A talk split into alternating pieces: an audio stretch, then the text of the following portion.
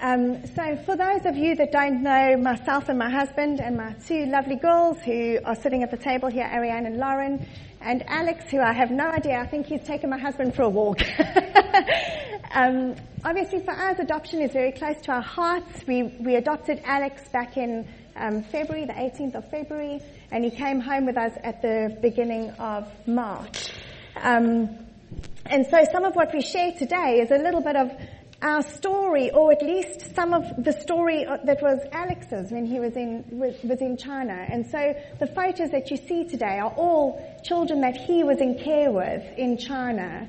Um, please don't take any photographs of the slides because it is sensitive where he comes from. So please don't um, take any photos of them. But I'm allowed to share them with you here.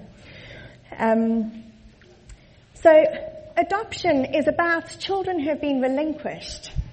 For whatever reason, their families have relinquished them. Um, and we celebrate, when we adopt them, we celebrate them coming to their forever home. And I just love that because that's what God is like for us, isn't He? He brings us to our forever home with Him. Um, and the last few weeks have been a real um, testimony to us as a church about what that, what a difference that makes. You know, we had Jonathan who passed away suddenly. We had um, Mary Kempson that passed away suddenly. And although those things are incredibly sad, they're also incredibly joyful for us because we know that they've gone to be with God forever. And that's just amazing. And so these things that we go through that are bitter have sweetness to them because He's adopted us forever. And so we stand with Him forever. So that's a little girl from the orphanage where Alex lived, the foster home orphanage where he lived. Um, and yeah, so I thought I'd put her little face up there. She's actually been adopted as well since since I was over there. Um, okay. Um, so in um, Isaiah 1 verse 17, there's a challenge in there when um, the of how we could be living as churches. And I think as churches and believers, there's always a challenge for us to be leaders in whatever area people need God to meet with them, isn't there? Like, it, you know, it, in housing people, we should be the ones that are most forefront in, ha- in helping to house them. In, over the winter time, when people are on the streets and cold and hungry, we should be the ones that are leading, that are opening the churches to people to let them come in and have a warm place to sleep and something to eat. We should be, as a church, we should be on the forefront of leading in stuff. And um, in the scripture, Isaiah 1 verse 17, it says, learn to do good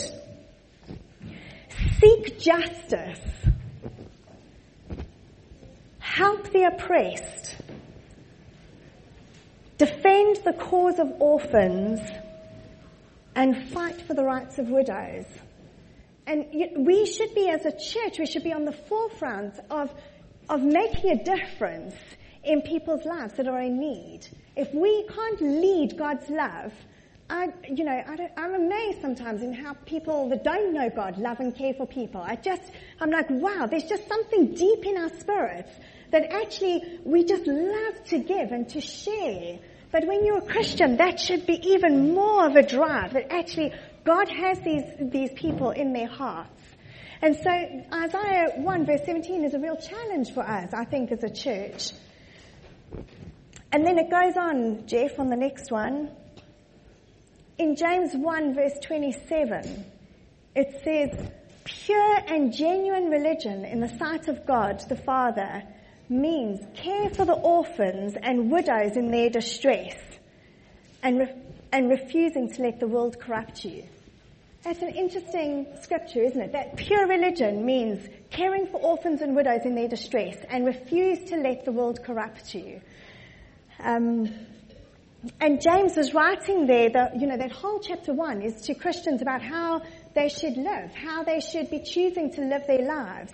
And as part of that, that's what he draws out as pure and genuine religion in the eyes of God, is to defend the orphans and the widows and refuse to let the world corrupt you, reminding yourselves of how he wants us to live. So this, I'll tell you a little bit about the photos as we go, just to share a bit of Alex's. So at the top, That's the staff that looked after, well, some of the staff that looked after Alex, where he was in care. I was actually holding Alex there, but you can't see, he's asleep in my arms. Um, and this is the first time that I'd met Alex.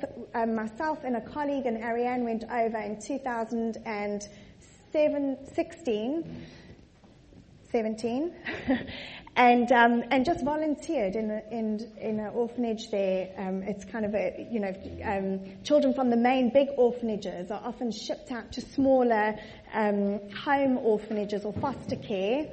Um, where the children can be better cared for in smaller numbers. And so Alex was in a home like that. Um, and so those were just some of the staff there. Now, a lot of those, they call them ayis, the ladies that look after them, aunties, the ayis, look after the children. And some of those ladies, not all of them are Christians, but the majority of them are Christians. And some of them don't get paid to go in there to look after those children. And yet they're in there on shift work, come, you know, hell or high water. They're there um, looking after the orphans on, on different shift works. Um, and in China, you know, if you're not earning money, it's not easy. They do not have a lot of money, these families. They really don't. And so some of them have given up their time to just go and care for these orphans because they see it as such an important um, call for them. But I wonder what it looks like for us. If we're going to celebrate um, looking after orphans and children in care in this country, what does that look like for us? What does, what does it look like? Because not all of us are going to adopt. That's just, you know, that's not God's plan for everyone. But it is His plan that we all look after them in some way. And so what might that look like um, for us as we are sitting here today, for those, you know, in our communities?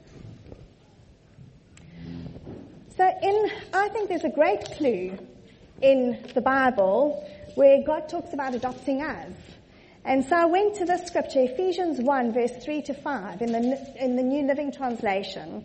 It says, all praise to God, the Father of our Lord Jesus Christ, who has blessed us with every spiritual blessing in the heavenly realms because we are united with Christ. Even before he made the world. God loved us and chose us in Christ to be holy and without fault in His eyes. God decided in advance to adopt us into His own family by bringing, him, by bringing us to Himself through Jesus Christ. This is what He wanted to do. He wasn't being twisted his arm. He wanted to do this. And it gave him great pleasure in how he adopted us into his family. And so I thought, well, actually, that gives us a great idea of then what it might mean for us. so if we look at he loved us before he had relationship with us, I wonder if we could find ways to love children who have been relinquished. We don't have to go and adopt them, but I wonder if we could find a way to love them before we even know who they are you know, in some ways, when I met Alex when I was out in China, so he was kind of in my heart for two years until we actually got him home with us. So it was, in some ways, in some ways it was a nightmare, but in some ways it was easy because I had him in my mind. I knew what he looked like. I knew a little bit about his personality. But actually for us, can we find a way to show love to those who have been relinquished when we still don't even know their names? Just, um, Christine and, and um, Jeff showed me a photo this morning that their son Seb had sent them from Africa. And it's of this little African boy dressed in absolute rags. And their son Seb had, you know, been working in their community with them. And he said, these children don't even, a lot of them don't even have names. They just relinquished on, you know, left to fend for themselves. And a lot of them don't even have names.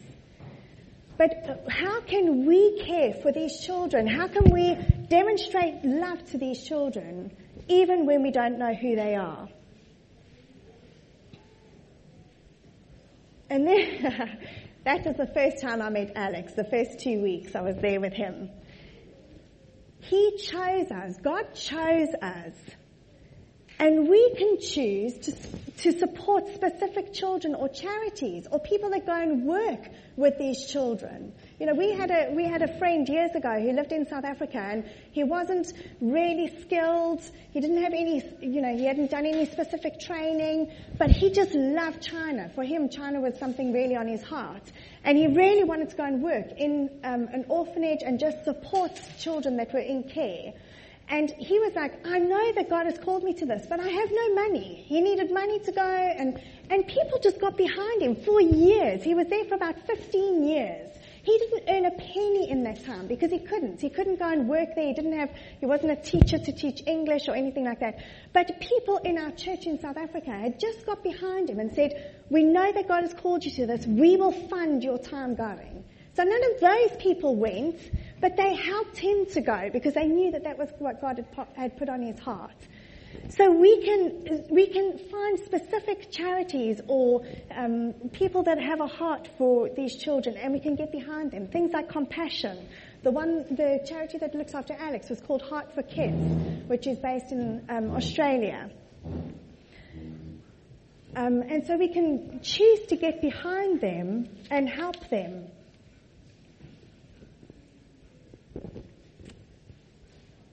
And some people, because of um, fertility difficulties or singledom, oh, sorry, no, go back one.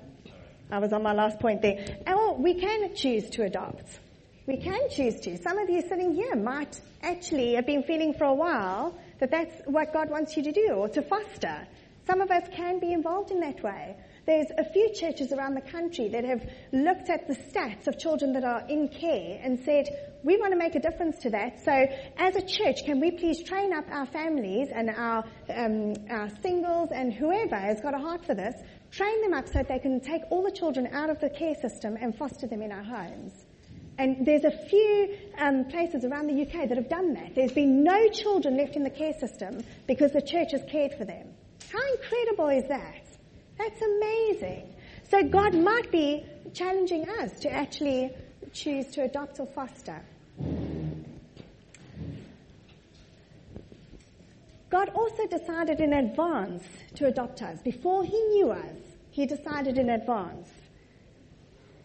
There's a church in Basingstoke called um, Gateway Church, and they have a huge number of young people in their church. And there's, fam- there's um, married couples and singles in that church that are choosing to adopt before they try for their own children because they feel that God has put that as a call on their lives. So some people might feel, actually, my children tell me, I'm not having my own children, I'm adopting children. I don't know whether that will last, but they're like, they're not doing the whole childbirth thing. but some people choose to, that they want to adopt um, instead of having their own birth family. And then some people, because of difficulties in fertility or because they're single, decide to adopt. And that's incredible. You know, that it's, it's, will change their lives forever, but they, they will choose to do that.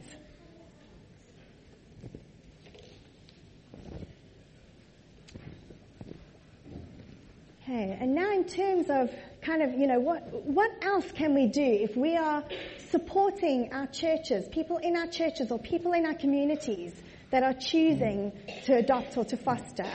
What can we do? And it says in that Ephesians, it says, God poured out His grace on us. Now, anyone who has um, fostered or adopted will tell you that they need grace in abundance. They call it, when you parent a child who has been in care, they call it parenting plus. And it's because they recognize that there's additional things that are needed every day to support these children as they develop. It's parenting plus. And so as the people that are around in your communities or around in our churches, we can extend grace to those families that are looking after those children and understand that actually life for them is not always easy. You know, we, we're trying to, you know, God, God, um, puts us in families, but He changes us as we're there. And there's stuff that has happened that they need support to overcome. And that's, it's hard.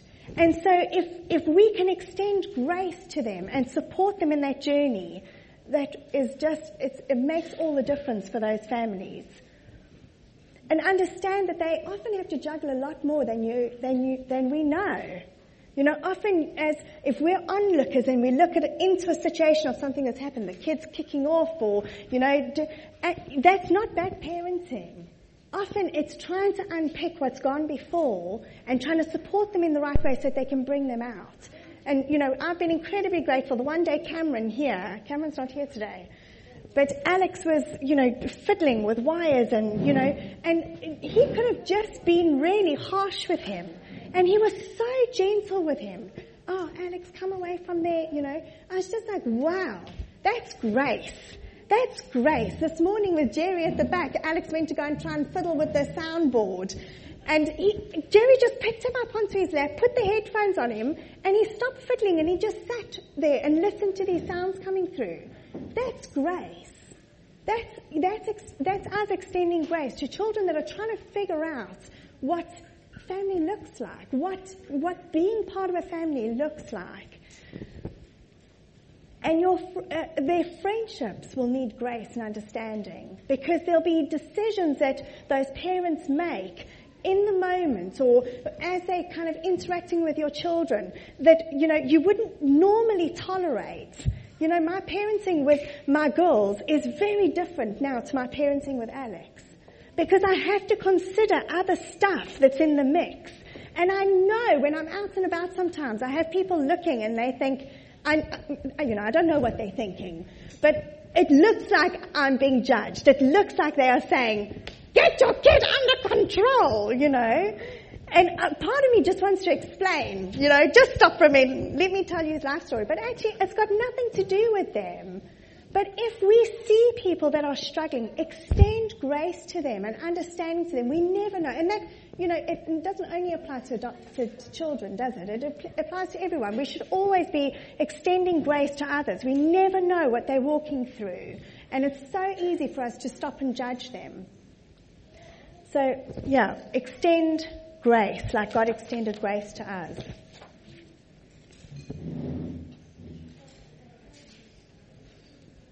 God is rich in kindness to us. And this is a little bit, I think grace and kindness go hand in hand. He, he is rich in kindness to us. And there's daily battles that these families have to face. And we don't understand them, and it's not your place to try and understand them unless you are a person who's really close in supporting their network. You know, you don't need to understand all the ins and outs, but it would be really helpful if we extend kindness to them, extend kindness and understanding.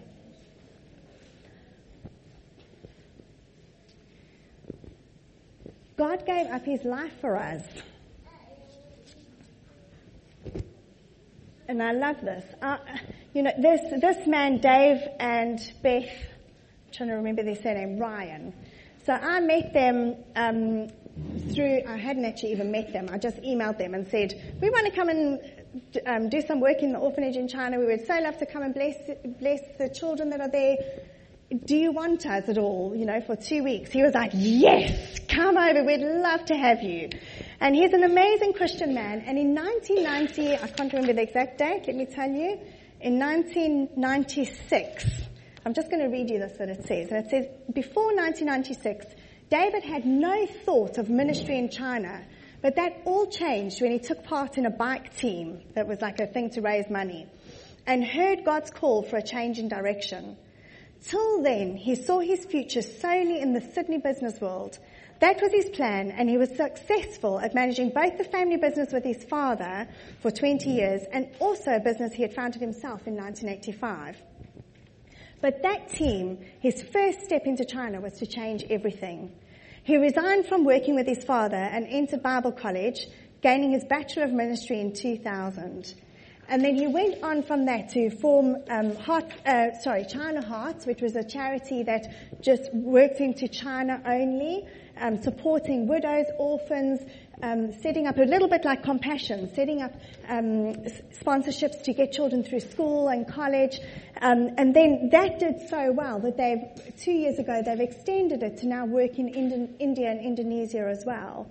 Um, and they just, it's just volunteers, you know, that, that give their time mostly. I mean, some of it, obviously, it has to be um, some paid.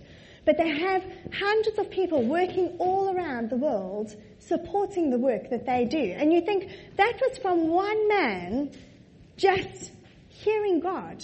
God, what do you want me to do? What do you, what does this mean for me? What do you want me to do?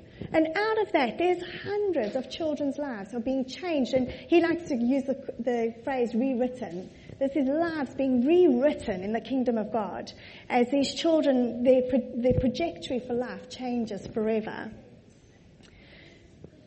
And so I wonder for us, how what, what is God challenging us to do? What, is there anything that has been sitting with you?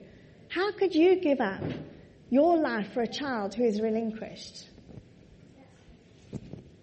I would start always with praying and asking God, because it may be that He doesn't want you to focus on that at all at the moment, and that's fine. So pray and ask God and see whether there's anything He wants you to do. Does he want you to financially support an organization or sponsor a child somehow or sponsor someone who's working in doing some work like that? Can you pray for them? You know, I get emails from, from um, Heart for Kids to just say, we we, we're stuck. The, the authorities are trying to take all the children out of our care and put them back in the main orphanage. Please pray that that doesn't happen. You know, if they go back into the main care, it's like um, one adult to 40 children under the age of five. You can imagine what that amount, that care looks like. It's non-existent. You know, they, they don't even get fed. They just get left with a bottle and food by them. Good luck if it goes in your mouth or not. But can we cover them in prayer so that we, so that they can do the work that God has called, called them to do? Can we offer any practical help to to anyone who's involved in this work. You know, some of the foster carers that I know, they just say, when a child that has been in foster care with me leaves my home, the hardest thing for me to do is to change the bed and tidy away all their stuff. Because they love those children. So, you know, can we go and say, I'll come in, I can change your bed, I can wash all the bedding for you, and I can get it ready for you for the next child? You know, what can we do practically? Can we have, mm, our church is amazing at providing meals for people to help them when they have that handover of children or, you know, they've got to be called on the, the last minute to go and get a child who needs to be put into emergency care. How can we practically support people that are on the front line with this work? And then we might want to adopt. You might, God might want you to adopt. Okay. So God gave up his life for us. And I just thought I'd show you a couple of photos here of, you know, love really does make a difference. And, you know, and it's, and, and I can tell you that when people adopt or they foster, they're in a whole village of people. You know, I, Richard and I felt very um, supported by this church, particularly in the run up to two years of waiting for him to come home. And with every child that you see who gets to live life differently, there's a village of people behind the difference that happens in that child's life. And this is a little one that we met in, um, in Dove's Wings, where Alex is from. And she would just sit in a corner and rock herself from side to side, side to side. And her head end up, you can see she's got very little hair there. They did shave it as well. But, um, but because she rocked so much, she had bald patches all over her head because that she just wasn't used to. She had come from the main big orphanage and then was put into the smaller one. And she wasn't used to being loved and cared for. And she's gone, I'm actually in contact with these families. They're spread all over, mostly in the States. Um, and that's her now with her mum. And you can just see the difference in her eyes. Can you see how alive her face is? She just, you know, she sends me videos of this child and she's just engaged in life. She doesn't sit in the corner and do her own thing. She's completely engaged with this family um, and is just an absolute delight to them. So yeah, and that, that's actually a, um, she's actually got grown-up children. So her children have all grown up, left the home. She's got, they've got their own children, Um, and she's gone back and adopted to start again. and this is a little boy called Callum. Um, Callum was um, also with um, with Alex, but in a separate. There were two um, flats, and Callum was in one of the other flats. Um, and this lady is actually adopted. You can see the middle picture. She's adopted two other girls from Indonesia and Callum is their third adopted. Um, and he would just, he, we used to call him, my children tell me I shouldn't call him this, but I used to call him Mr., him and another, little girl, Mr. and Mrs. China, because they were these tiny little things that could just about stand on their feet. And they were inseparable, these two kids. And everywhere, you know, in the, um, in the home, they would always just be standing together and rocking together and just watching what was going on around them.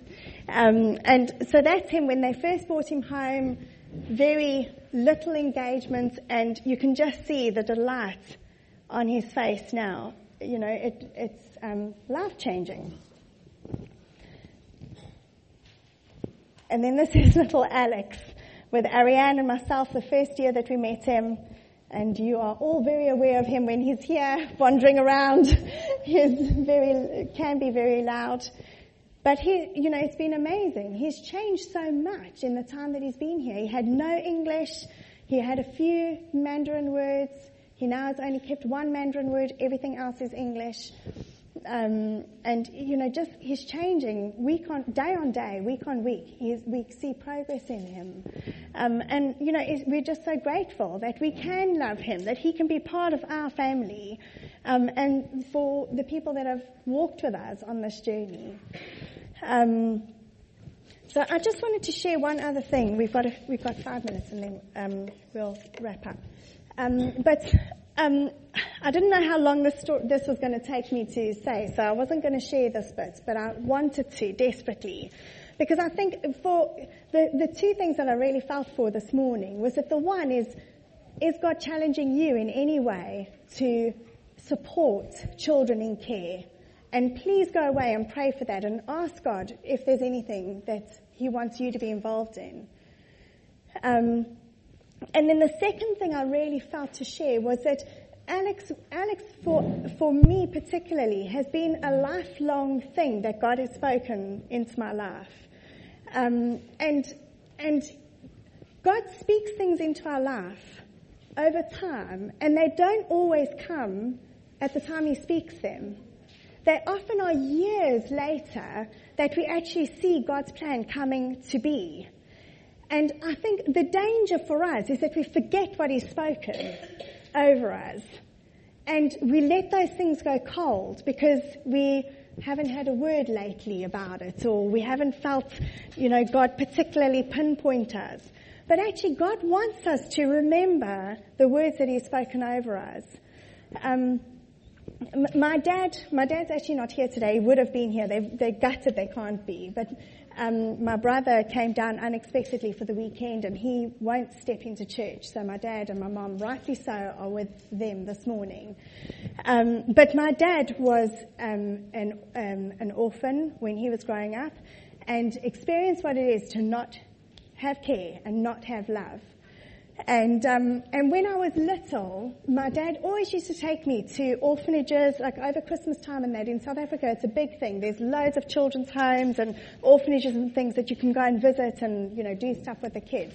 And my dad used to take us always at, you know, to go and visit, to take presents to them, to go and play games with them. And I remember in my heart walking into those places thinking, I want to do this. this I want to be a part of this. And I was tiny. I can't even remember how old I was when I first went. I must have been about three or four. And, um, and then a, a, few years, I think I was about seven, and I woke up one morning and I'd had a dream. And I went to my mum. My mum was a new Christian. And I went to my mum and I said, Mum, I had a dream last night. Um, and I, it's, it's like, it's so, I, I just felt like I was burning. And she said, Tell me about your dream. So I said, Well, I was at this park at this children's play park. And there was all these equipments, this play equipment all over in this secure, um, in this fence. And I was standing outside the fence and these children were inside, but they couldn't climb. They couldn't slide. They couldn't swing. They couldn't do anything. And as they were standing there not being able to do anything, the park was flooding and water was filling up and these children couldn't get out. And as I stood there, I was, I think even in my mind, as a, as a child in my dream, I was praying. And God said to me, stretch your arm out. And I put my arm out, and you're like in that um, movie where who's got the the strong, stretchy arm? In I can't remember, Fantastic Four or whatever. They stretch their arm out, and it becomes this long, slinky arm. And um, and in my dream, I stretched my arm out, and as I put my arm out, these kids were grabbing onto my arm, and I could bring them out of this park. And it stuck in my head always. And my mom said, that's from God. You need to write it down and you need to pray always about what God wants you to do with that dream. How incredible is that? My mom had the wisdom to, to say that. And so I've always grown up knowing one day, uh, one of the things was one day I'm going to adopt. And from China. China's always been on my heart for some reason. Um, and that word had such an impact on me that when I met Richard, he's not in here today, he's walking, but when I met Richard and things between us started to get serious and we were talking about maybe getting married, I said to him, Richard, one day I'm going to adopt from China. So if that's not something that you want to do, don't marry me. he was like, and he, he, he said, that's fine. I'm totally behind that. One day we'll adopt from China. Um, and then obviously we had our girls first. Um, and, um, and, but they've grown up knowing we're going to adopt one day. I've told them all the time, one day we're going to adopt. And about five years ago, they started saying to us, okay, well, come on then. You said we're going to adopt. Where's this child? Um, but you, God speaks to us because He wants us to, you know, He wants to live, he, he wants to put dreams in our heart and He wants to fulfill those dreams. So that was the other thing that I just wanted to leave you today to challenge you. What things has God spoken to you that you've let go cold? And can you go back and read those words and ask God, God, what are you saying to me? What do you want to do with my life? What thing in my life do you want to want me to give up or change so that this can become um, reality? I've asked Karen if she'll come and just pray for us in closing.